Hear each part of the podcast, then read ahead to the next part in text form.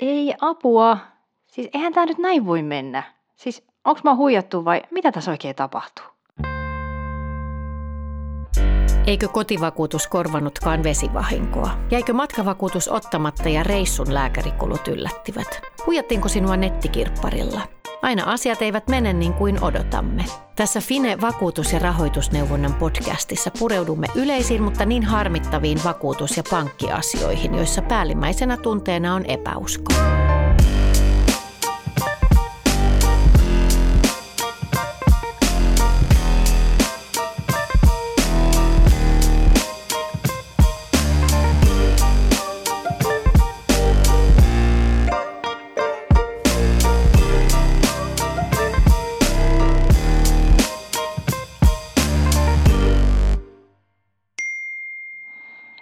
Sori, nyt on ihan pakko avautua. Sä et ikinä usko, mitä mulle kävi. Mua huijattiin netissä.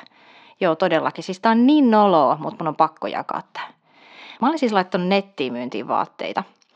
No sit mun otti yhteyttä joku nainen Whatsappilla ja me ruvettiin viestittelee sit siitä, että miten se saisi ne vaatteet. Se ei päässyt hakemaan niitä. No sitten tämä nainen halusi käyttää sellaista postin palvelua. Ja sitten lähetti mulle sinne linkin ja pyysi mun syöttämään sinne mun tiedot ja tunnukset ja nää kuulemma ne tarvittiin, jotta hän pystyy sitten ne vaatteet maksamaan ja sitten, että mä pystyisin ne sit sen kautta hänelle myös lähettää. Ja mä sitten ajattelin, että okei, sen saitti näytti ihan okolta, siellä oli kaikki postin logot ja näin.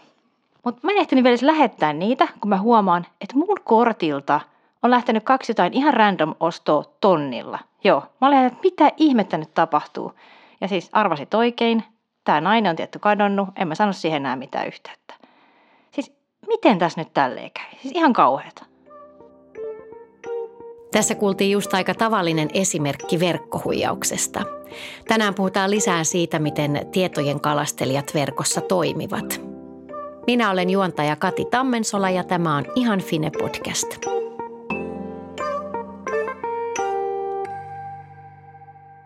Meistä moni on varmasti joskus ostanut ja myynyt jotain netin myyntipalstoilla tai verkkokaupoissa ja maksanut ostoksia verkkopankkitunnusten avulla – Onhan se kätevää.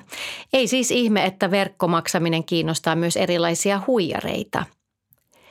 Tänään meillä on vieraana Finen asiantuntija Sasu Heino, joka on perehtynyt erityisesti nettihuijauksiin ja niiden korvauskäytäntöihin.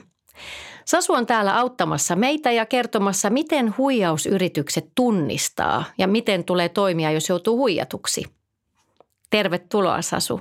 Kiitos paljon. Sasu, mitä tässä esimerkkitapauksessa siis tapahtui? No siinä on saatu asiakas sinne postin sivulta näyttäville sivuille kirjautumaan niillä pankkitunnuksilla. Ja niillä sitten ne rikolliset, kun ne saa pankkitunnukset, niin voi aloittaa tämän asiakkaan tunnistussovelluksen aktivoinnin.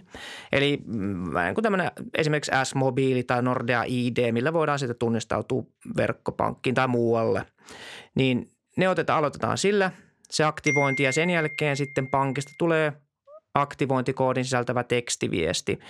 Ja se aktivointikoodi, mikä siinä pankista tulee sen tekstiviestissä, niin se pitää syöttää sitten sinne tunnustussovellukseen. Mutta tässä tapauksessa sitten on, on syötetty sinne huijaussivustolle, josta ne rikolliset on sitten syöttänyt sinne omalle puhelimelle siihen asiakkaan nimi otettuun tunnistussovellukseen. Ja sen jälkeen, kun niillä rikollisilla on sitten se asiakkaan tunnistussovellus käytössä, niin he voi toimia asiakkaana netissä. Eli he voi hyväksyä niitä asiakkaan maksuja esimerkiksi siellä verkkopankissa. Miten yleisiä tällaiset huijaukset on? No meillä Finessä näkyy tästä oikeastaan semmoinen jäävuoren huippu. Et, et meillä tietysti asiakkaat on yhteydessä siinä tilanteessa, kun he haluavat tietää tästä asiasta tai sitten kun pankki ei ole suostunut korvaamaan sitä. Mutta et se, että mitä siellä sitten taustalla on, niin se on varmasti suurempi määrä. Mutta tänä vuonna ö, toistaiseksi meille on tullut noin 450 yhteydenottoa näissä ö, maksukortin ja pankkitunnustan oikeudettomasta käytöstä – ja riita-asioina meillä sitten on noin 90, eli noin viidesosa siitä, mitä näitä neuvonta-asioita on. Ja nämä luvut on niin kuin tuplaantunut oikeastaan viime vuodesta toissa vuodesta, että siellä koko vuonna oli viime ja toissa vuonna noin 200 juttua meille ja nyt on 450 jo tähän mennessä. Ja riita-asiatkin on tuplaantunut siinä. Eli, eli se kasvu nyt on ollut hyvin kovaa tässä tänä vuonna viime vuoden lopusta lähtien – Se, että mitä siellä sitten taustalla on, niin, niin siellä on sitten hyvin paljon, mitä tulee pankin tietoon, se on tietysti enemmän. Niistä osan pankki korvaa, osa ja asiakkaan vastuulle ja niistä, mitä sitten ei korvata, niin osa on meille ja osan asiakkaat sitten hyväksyy tämän, tämän tappion, mikä on todennut, että he on toiminut tässä väärin. Ja sitten on tietysti sitä rikollisuutta, joka ei tule sitten poliisin eikä pankkien tietoon myös, niin sitä on sitten vielä taustalla lisää. Ihan valtavia määriä. Mistä sä arvelet näin suuren kasvun johtuvan? No siihen mitään yksittäistä syytä nyt ei varmasti olekaan, mutta et, et se, jos nyt niin kuin ihan historiallisesti lähtee tuosta, että viimeisen kymmenen vuoden aikana tämä rikollisten toiminta on hirveästi muuttunut, ainakin miten meille näkyy. Et silloin äh, noin no, kymmenen vuotta sitten ja viisikin vuotta sitten, niin suurin osa oli näitä pankkikortin tai maksukorttiluottokortti, niiden oikeudetonta käyttöä. Et siellä on yökerhossa urkittu tai bussiasemalla tai, tai jossain muualla ja sen jälkeen varastettu se. Ja se on tietysti sitten rikollisille aika semmoista riskialteista hommaa, kun siellä pitää olla fyysisesti paikalla. Et sitten sen jälkeen on tullut, kun pankkitunnukset on lisääntynyt ja yleistynyt, niin niiden osalta on sitten ruvettu siirtyä niiden pankkitunnusten oikeudettomaan käyttöön. Ja siellä on sitten lähtenyt, ensimmäiseksi oli sitten näitä, tuli sähköpostia, ne aluksi oli hyvin tökeröitä, mitä tuli, että oli huonoa suomea, mutta nekin sitten parani siitä. Siellä linkillä sitten ohjataan jollain verukkeella asiakas sinne huijaussivustolle taas syöttämään niitä tunnuksiaan. Osassa näissä nyt on ollut näitä puhelinsoittoja, esimerkiksi ne Microsoft-huijaukset, mitä oli silloin joku aika sitten – niin niissä nyt sitten tietysti on soitettu asiakkaalle ja siinä on yhden asiakkaan kanssa voinut useampi henkilö, useampi rikollinen siellä keskustella ja siinä on mennyt useita tunteja. Ja, ja se on sitten tietysti hyvin niin kuin työlästä rikollisille tämmöisen näin. Ja sitten niitä se sähköpostihuijaukset, niitähän nyt voi sitten massapostittaa, mutta ihmiset on osannut niitä jo enemmän sitten varomaan niitä sähköposteja, että niistä ei ruveta niitä linkkejä klikkailemaan ja se on sitten tietysti vähentää sitä niin kuin riskiä, mikä siihen liittyy. Mutta nyt kun ne rikolliset saa vaikka siihen samaan ketjuun lähetettyä tekstiviestejä. Että näyttää, että tulee pankista viesti. Ja siinä on sitten se linkki, että pitää lisätä joku maksun saaja tai on joku varoitus tulee tai joku muu. Ja sitten pitää mennä sen linkistä. Ja, ja tota, tällä keinolla sitten sitä saadaan tehtyä niin massa, massana niitä rikoksia, että voidaan lähettää sitten kaikille ja se ei hirveästi vaadi työtä sitten niitä rikollisilta, ainoastaan sitten ne rahan siirrot, mikä sitten kun on saatu ne kaikki tunnustet, tietysti sen tunnistussovelluksen aktivointi – mutta siinä päästään helpommalla työllä ja saadaan sitten isompia vahinkoja aikaiseksi nopeammin. Sanoit äsken, että nämä huijaukset vaatii paljon näille huijareille työtä ja vaivan näköä, mutta kyllä tästä sille uhrillekin aiheutuu paljon vaivaa ja rahanmenoa. Ja sitten sen päälle tulee vielä häpeä siitä, että on joutunut tämmöisen rikoksen uhriksi. Onko tällaisen häpeään aihetta?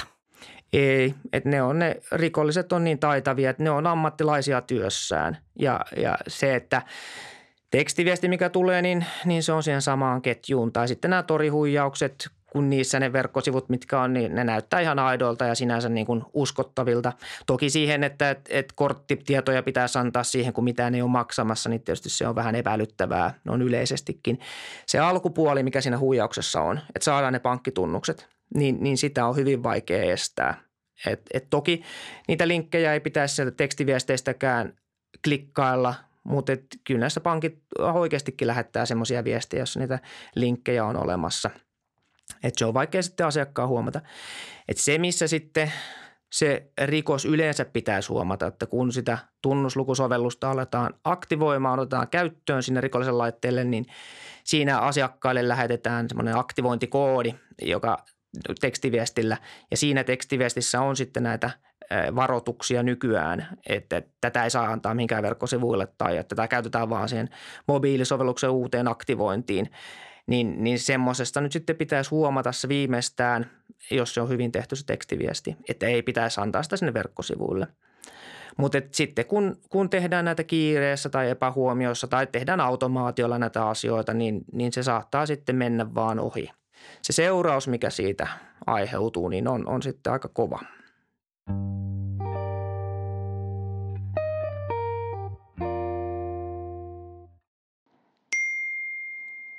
No mä olin sitten heti yhteydessä pankkiin ja yritin selvittää tätä sotkua. Ja hirveä säätö tietty sen kanssa. Ja lopputulos on se, että ei ne korvaa siis mitään. Mä en siis saanut senttiäkään. Joo, okei, okay, minä olin se, joka mokas. Minä sen linkin avasin ja kaikki ne tiedot lähetin. Mutta en mä jotenkin osannut epäillä mitään, kun se saitti oli niin aidon näköinen ja muutenkaan, kun en mä yleensä käytä korttia juurikaan ja kaikki nämä maksuvahvistushommelit on mennyt niin monimutkaiseksi, että kai mä oon jotenkin tullut itse niin sokeeksi ja mokannut, kun kaikki mun tiedot oli päätynyt sille. Et en mä oikeasti tiedä, että mitä tässä voisi vielä tehdä. Tässä esimerkkitapauksessa tämä ihmisen hätä on kova ja ymmärrettävä ja tonni on iso summa rahaa ihan kenelle tahansa. Toimiks pankki oikein tässä tilanteessa ja miten on mahdollista, että uhria ei täysin korvauksetta? No se korvauksen, se, että kuka siitä vastaa, niin, niin se perustuu lakiin ja sopimusehtoihin, jotka on kyllä mm, käytännössä samanlaiset kuin laissa on määrätty. Et siellä se on sekä pankki että sitten se asiakas on molemmat rikoksen uhreja. Ja, ja laissa on sitten määritelty se, että kumpi siitä vastaa missä tilanteessa. Ja se vastuujako perustuu tämmöisissä asioissa pääsääntöisesti siihen, että kuinka huolellisesti se asiakas on toiminut. Et jos, jos asiakas toimii täysin huolellisesti, niin hän ei vastaa mistään. Mutta jos toimii sitten törkeän huolimattomasti – niin, niin sitten vastaa sitä koko vahingosta. Ja siihen väliin jää sitten se, että jos on, jos on tavallisen huolimaton, niin, niin sitten on vastuu enintään 50 euroon asti, joka tämmöisessä asioissa tietysti sitten on, on niin kuin hyvin ratkaisevaa se, että onko ollut huolimaton vai törkeän huolimaton, että vastaako siitä koko vahingosta vai ainoastaan 50 eurosta. Mitä tarkoittaa, että on törkeän huolimaton? No siihen on meidän pankkilautakunta ottanut kantaa monissa eri tapauksissa. Että näiden tämmöisen tapausten, missä tunnuslukusovellusta otetaan käyttöön asiakkaan nimiin, niin niissä on hyvin pitkälti se törkeä huolimattomuuden raja riippunut siitä, että, että minkälaisen tekstiviestin se pankki on asiakkaalle lähettänyt sen tunnuslukusovelluksen aktivointia varten. Et, et siinä kun on se koodi, joka pitäisi syöttää sinne tunnuslukusovellukseen, niin jos siinä on sitten kerrottu, että sitä ei saa muualle syöttää ja kerrottu, että mihin sitä saa käyttää ja mahdollisesti varoitettu huijauksista – ja asiakas ei joko lue sitä tai sitten muusta syystä sitten menee syöttämään sitä jonnekin sivustolle, niin, niin sitten ollaan hyvin lähellä kyllä sitä törkeää huolimattomuutta. Että semmoiset tapaukset pääsääntöisesti on jäänyt asiakkaan vastuulle. Voisi kyllä melkein sattua kenelle tahansa. Mun äiti esimerkiksi soittelee mulle varmaan viikoittain siitä, että hän sai taas tällaisen mailin, että uskaltaako klikata. Että se on vähän vaikea joskus tietää, että mitä uskaltaa klikata ja mitä ei, mutta hyvä, että hänelläkin on esimerkiksi tullut jo se ajatus, että saako klikata ja sitten hän kysyy siitä. Mm, kyllä. Ja nyt ne on sitten, tämä pankkilautakunnan ratkaisukäytäntökin on tässä muuttunut tässä nyt, no tämän vuoden, viime vuoden aikana. Tai se ratkaisukäytäntö ei sinänsä muuttunut, vaan ne pankkien tekstiviestit on parantunut. Sanotaan näin, että siellä on, on ne aikaisemmin joissain pankeissa, jossain tilanteissa, sekin on ollut vähän tapauskohtaista, niin asiakkaalle on tullut samanlaista viestiä kuin jotain maksua vahvistettaessa tai muuta. Ja siitä ei ole käynyt mitenkään ilmi, että tässä nyt ollaan jotain mobiilisovellusta aktivoimassa. Ja semmoisessa tilanteessa se on jäänyt pankin vastuulle. Tai jos se viesti on ollut jotenkin muuten epäselvää, että asiakkaan ei ole voinut ymmärtää sen perusteella, että, että mitä tässä nyt sitten ollaan tällä koodilla tekemässä, niin, niin sitten se on, se on pankin vastuulla se. Mutta sitten kun ne pankin viestit paranee ja paranee, niin, niin sitten se vastuu siirtyy enemmän enemmän asiakkaalle. Et näissä on aina kaikki se, että se, se niin kuin asioinnin automatisointi, mitä asiakas tekee tai, tai se, että tehdään kiireellä tai lukematta niitä asioita, niin, niin se on se virhe, minkä asiakas voi siinä sitten tehdä. Et näissä ei saisi toimia käyttää pankkitunnuksia niin, niin mitenkään varomattomasti tai, tai niin kuin ajattelematta, vaan siihen pitäisi niin kuin keskittyä ja, ja tehdä rauhallisesti ne kaikki toimet. Ja soittaa tyttärelle, että saako klikata. Kyllä kannattaa aina varmistaa, jos on vähänkin epäselvyyttä siitä, että mitä tässä tekee. Et, et sitten kun pankille on ilmoitettu siitä tunnusten katoamisesta tai teutumisesta ulkopuolisen tietoon, niin, niin sen jälkeen asiakkaan vastuu niistä loppuu. Eli, eli sitten jos niitä saa jostain syystä onnistutaan käyttää sen jälkeen, niin se jää sitten pankin vastuulle. Onko ne sitten nämä meidän äitien ikäiset tyypit, jotka jää huijausten uhriksi vai voiko se sattua kenelle tahansa? Se voi sattua kenelle tahansa. Et, et se meillä näkyy, että ne yhteydenotot tulee ihan kaiken ikäisiltä ja miehiä ja naisia, vanhoja nuoria. Se on diginatiiveja ja eläkeläisiä – et, et siinä ei ole mitään, mitään semmoista, että se on nyt vanhat mummot, joilta viedään rahat, vaan että siellä on ihan, ihan kaikenlaisia. Okei, se on nyt tullut selväksi, että tunnuksia ei saa antaa mihinkään, mutta jos näin nyt kuitenkin käy, niin mitä riskejä siitä voi seurata? No tietysti riskinä on ensisijaisesti se, että mitä varoisella tilillä on tai jos on korttitiedot antanut, niin mitä varoisella kortilla voidaan sitten nostaa tai tehdä maksuja. Et, et sitten jos siellä pankkitunnusten takana tileillä on paljon rahoja, niin sitten tietysti riskit kasvaa. Et yhdessä meidän tapauksessa oli, oli miehellä oli sitten oli myynyt vaimonsa kanssa kotinsa ja siellä tilillä oli toista tuhatta euroa. Ja sitten ne huijarit sai sen asiakkaan hyväksymään niitä maksuja niin, että kaikki talorahat meni sitten rikollisille – mutta sitten näiden, sen lisäksi, että on nämä omat tilit ja muiden tilit, mitä niillä pankkitunnuksella voidaan käyttää, niin sitten on mahdollista myös käyttää niitä esimerkiksi lainojen ottamiseen. Että et voidaan hakea siitä pankista tai toisesta pankista luottoa ja, ja siirtää se sitten myös niille rikollisille. Ja siinä voi käydä niin, että asiakas jää vastuuseen myös sitä luotosta, joka on otettu hänen nimissään, jota hän ei ole ikinä nähnytkään. Et siinä on vielä se, että tunnistuslaissa, mihin, mihin sitten tässä sovelletaan, kun otetaan toisesta pankista lainaa, niin, niin siellä on sitten asiakkaalle vielä tiukempi se vastuukysymys. Eli voi tulla vähemmälläkin huolimattomuudella se vastuu siitä koko vahingosta. Lisäksi on sitten ongelmana se, että jos ne tunnukset joutuu ulkopuolisen tietoja ja ne joudutaan sitten sulkemaan, niin, niin sitten ollaan ilman niitä pankkitunnuksia.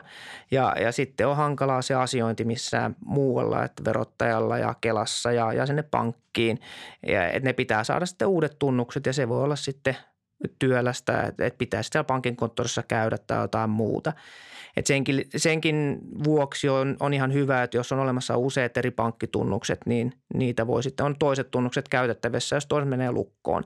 Ja mahdollisesti ne toiset tunnukset voidaan sitten ottaa käyttöön näillä toisen pankin tunnuksilla myös.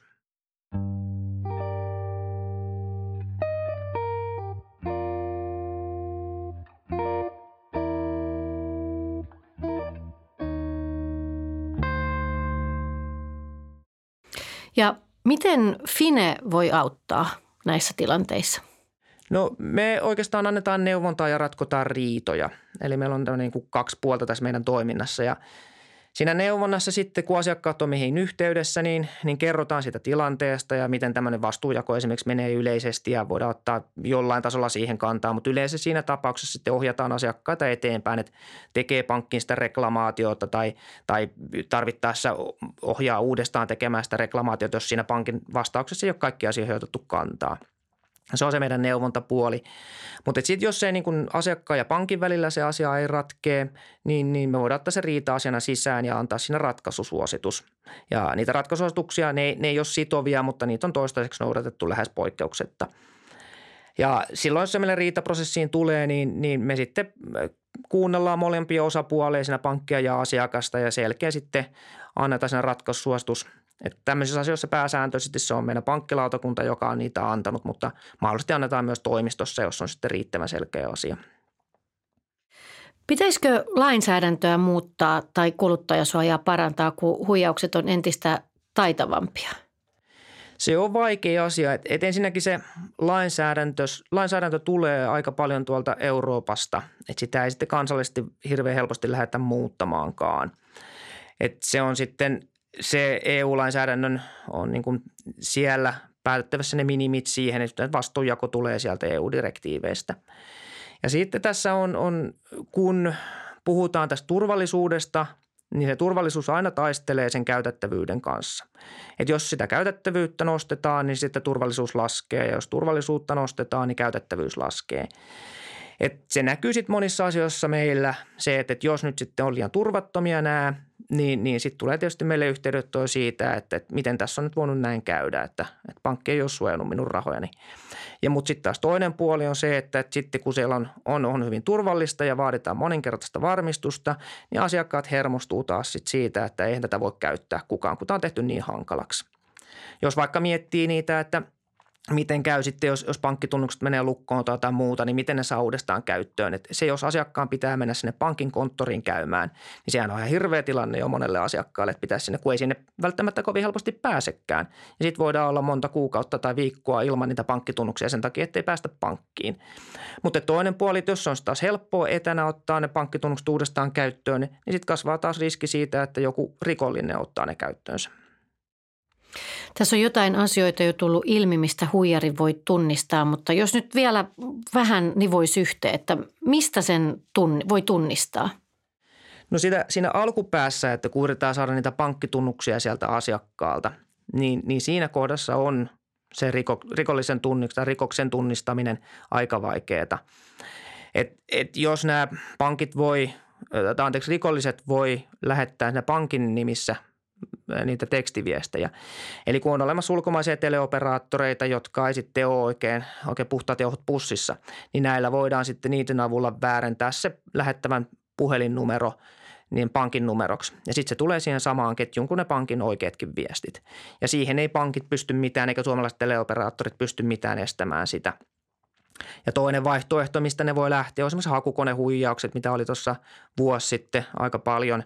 Et, et kun Googlesta hakee jotain omaa pankkia, niin, niin se näyttää siellä mainoksena sitten huijaussivuston, joka näyttää siltä oikealta sivustolta. Ja sitten se taas päädyt sinne huijaussivustolle. Ja samoin on tässä tori.fi-huijauksissa, niin, niin on sitten se, että ne näyttää niin oikealta.